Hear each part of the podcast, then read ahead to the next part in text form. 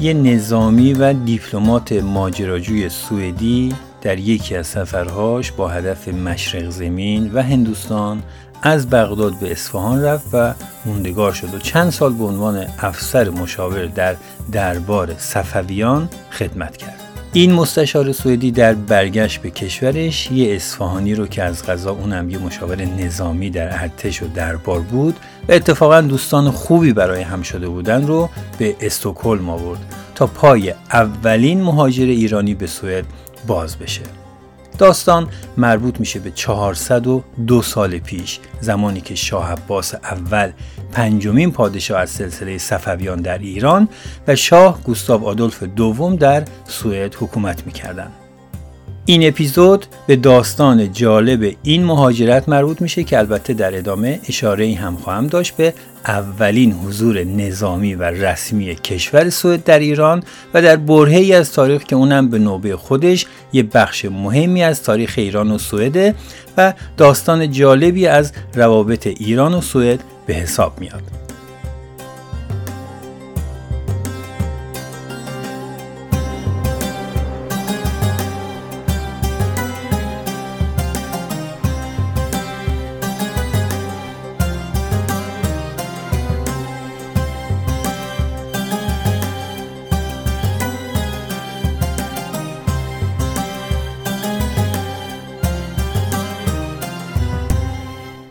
سلام، من بهزاد هستم و این پنجمین اپیزود از سوئدکسته که من سعی میکنم در هر اپیزود اون یه موضوع که مستقیم یا غیر مستقیم میتونه به ایرانیان سوئد ارتباط داشته باشه یا بتونه منبعی باشه برای کسانی که میل دارن در مورد سوئد بیشتر بدونن منتشر میکنم. وقتی راجع به ایرانیهای سوئد صحبت میکنیم، منظور شهروندان سوئدی با تبار ایرانی هستن.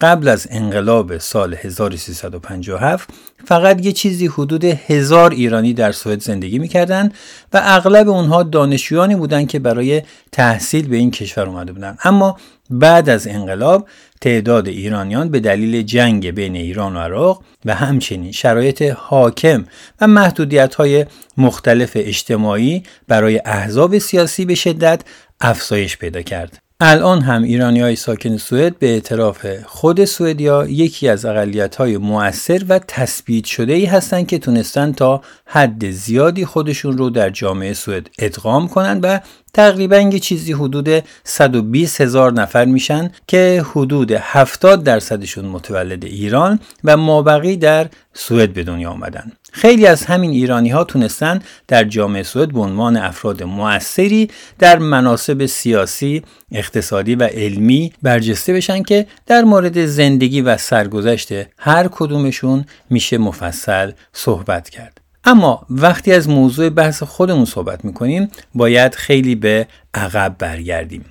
قرن 17 میلادی و زمان رقابت قدرت‌های بزرگ اروپایی در تصرف مستعمرات در اقصا نقاط دنیا، این از یک طرف، و تلاش شاهان صفوی در احیای قدرت ایران و تلاش برای بازپسگیری فتوحاتی که عثمانی‌ها انجام داده بودند از طرف دیگه.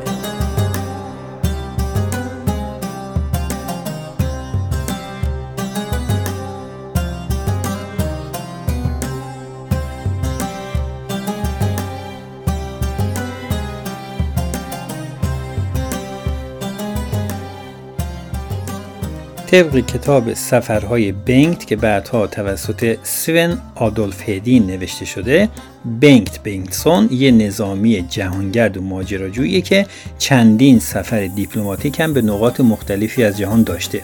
این آقای بنگ در سفر به مشرق زمین در سال 1616 تصمیم میگیره به اصفهان بره و با شاه عباس اول که درگیر جنگ با عثمانی بود ملاقاتی داشته باشه. در اون زمان شاه عباس شخصاً برای فرماندهی یکی از جنگ‌ها در مقابل عثمانی از اصفهان خارج شده بود و بنگت سوئدی مجبور میشه در کاروانسرایی تا برگشتن شاه منتظر بمونه.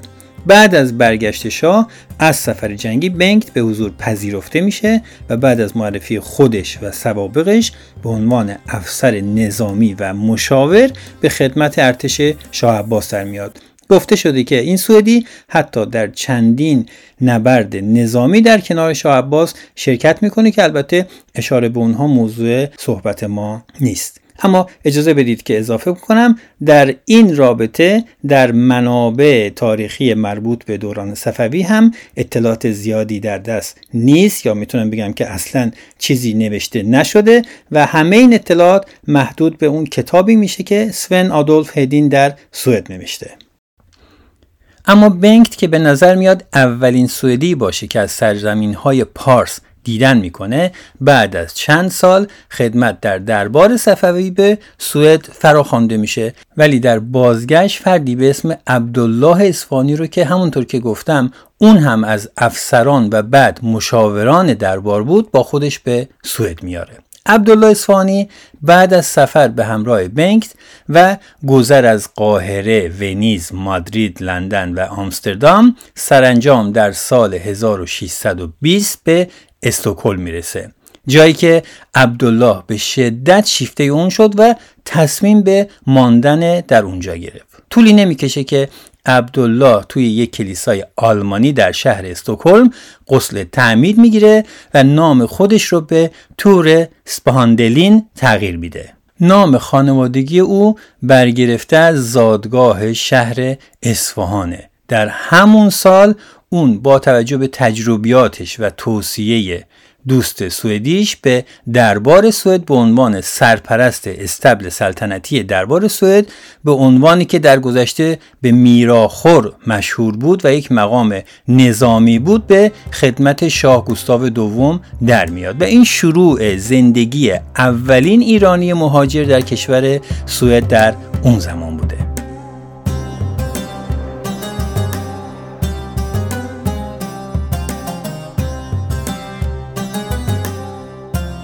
تور اسپهاندلین در استکهلم ازدواج میکنه و نتیجه این ازدواج فرزندانی بود، اما بعدها یکی از نوادگان او به نام یوهان که در سال 1667 متولد شده بود نام خانوادگی خودش رو از اسپهاندلین به ساندلین تغییر میده و به این ترتیب بود که نام خانوادگی ساندلین که هنوز در سوئد دیده و شنیده میشه ریشه در شهر اصفهان و عبدالله اصفهانی داره.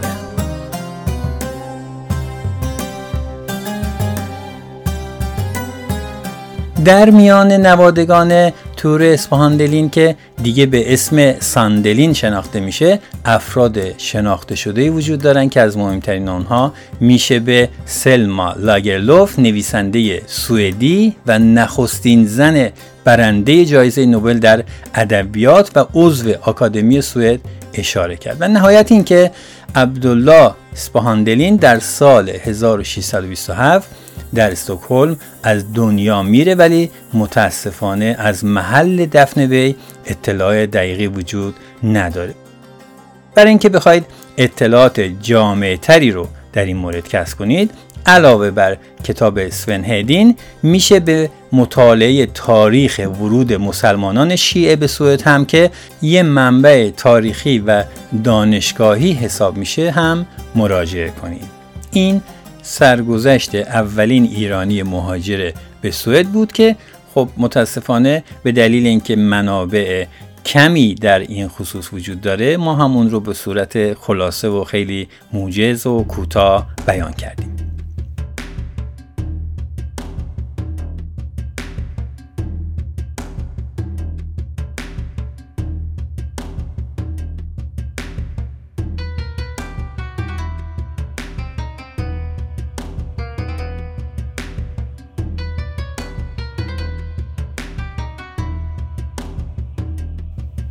حالا اجازه بدید با یه سفر طولانی در زمان داستان کوتاه دیگری رو نقل کنیم، این بار از تأثیر سوئد در شکلگیری یکی از شناخته شده ترین نیروهای نظامی در ایران در تاریخ معاصر، یعنی ژاندارمری.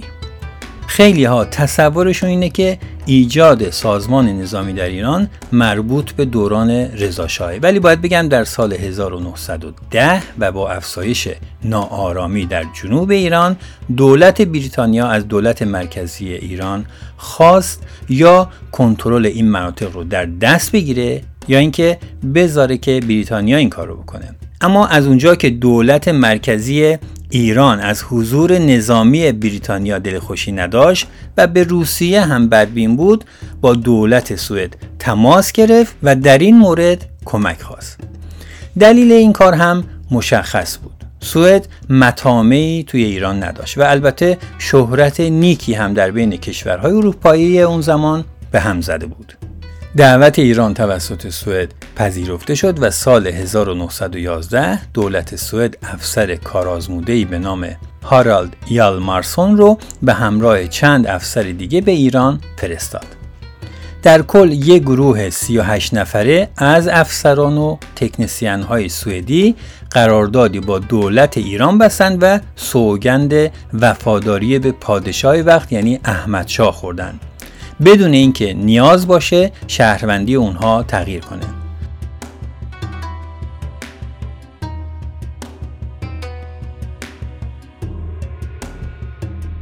وظیفه ژاندارمری اون روز حفظ نظم خطوط مواصلاتی کشور برای افراد غیر نظامی و کاروانهای تجاری و همچنین مراقبت از جاده‌های سراسر ایران به ویژه پایتخت یعنی تهران بود. و بدین گونه یالمارسون به عنوان رئیس ژاندارمری ایران برای پر کردن خلای نظامی در کشور شروع کرد به مدل سازی یک ارتش مدرن.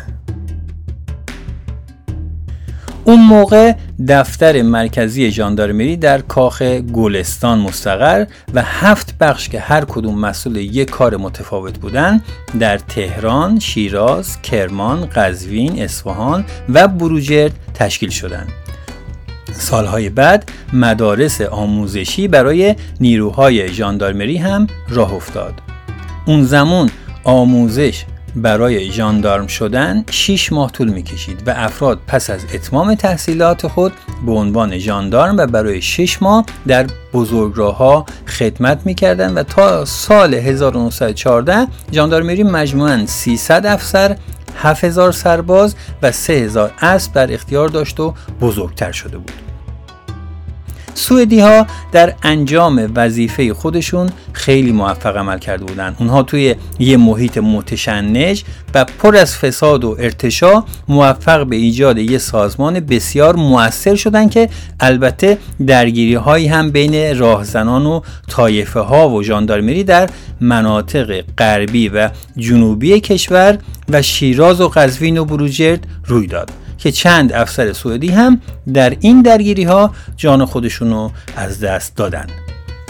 تشکیل نظمیه مرتب پیوسته مخالف منافع عده زیادی داخل خود ژاندارمری بود که از این طریق سوء استفاده‌های زیادی می‌کردند و طبیعتاً برای افرادی قابل تحمل نبود، لذا به کارشکنی مشغول شدند. اما بعداً با اختیارات افسران سوئدی شناسایی و پاکسازی شدند.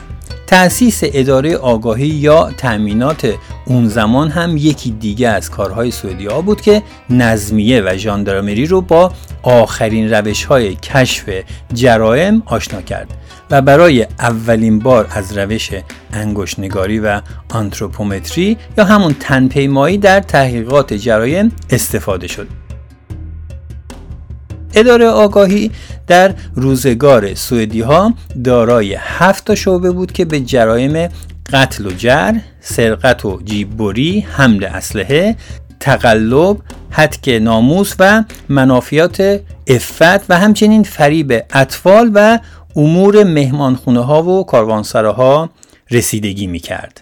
همه چیز داشت خوب پیش میرفت تا اینکه جنگ جهانی اول شروع شد. روسیه و بریتانیا که مایل به حضور افسران سوئدی در ایران نبودند، با فشار به کشور و استفاده از عوامل خود در دوران وزیر جنگی رضاخان با قزاق‌ها ادغام و امنیه به وجود اومد و ژاندارمری هم از وزارت داخله در وزارت جنگ ادغام شد و بعدها به دست کلونل قلعه بیگی مستشاران سوئدی از خدمت منفصل شدند و سرانجام در ابتدای سال 1915 افسران سوئدی به خونه‌هاشون بازگردونده شدند و بعد از اون افسران ایرانی جایگزین افسران سوئدی شدند.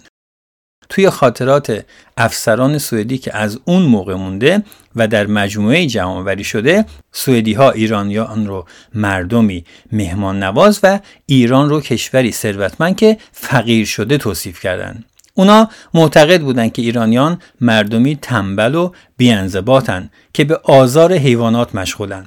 رشوه و جرم و جنایت در جامعه زیاده و از ایام محرم که اونو به عنوان جشن حسین مینامیدن با تعجب فراوان یاد میکنن. اگر اسم محمد تقی‌خان پسیان رو شنیده باشید که حتما شنیدید، اون یکی از افسران ژاندارمری ساخته شده به دست سوئدی هاست. در حاشیه بگم که کلونل محمد تقی‌خان پسیان نخستین خلبان مرد ایرانی بود. بعد از انتصاب وی به فرماندهی گردان همدان، جنگ جهانی اول شروع شد. با حمله روسیه به همدان به کرمانشاه عقب نشینی کرد و پس از این ناکامی از فرماندهی قوا کناره‌گیری کرد و به آلمان رفت. در اونجا تحصیلات نظامی رو ادامه داد و در نیروی هوایی آلمان تحصیل کرد و پایان جنگ جهانی اول به ایران بازگشت و به فرماندهی ژاندارمری خراسان منصوب شد و عاقبت در 9 مهر سال 1300 طی درگیری در قوچان هم کشته شد. باید بگم با اینکه بساط افسران سوئدی از ایران به دلیل تبلیغات منفی و انتقاد روس‌ها از گرایش سوئدی‌ها به آلمان جمع شد، ولی عملکرد درست اونها در ژاندارمری هرگز نتونست اعتماد و تفاهم بین ایرانیان و سوئدی‌ها رو از بین ببره و تا قبل از اینکه از خدمت منفصل شن، ژاندارمری اون روز رو به ارتش سوئد شبیه کرده بودند و خود یلمارسون هم که فردی جدی و سختگیر بود، نقش عمده‌ای در شکلگیری این نیروی نظامی و شباهت اون به مدل سوئدی داشت که البته با غیبت این افسران همه میدونیم که بعدها چه سرنوشتی رو پیدا کرد. از اینکه توی این اپیزود با من همراه بودید سپاسگزارم و خواهش میکنم در صورتی که مایل بودید سوئدکست رو به دیگران هم معرفی کنید. این تنها راه حمایت و کمک به بهتر شدن این پادکست خواهد بود.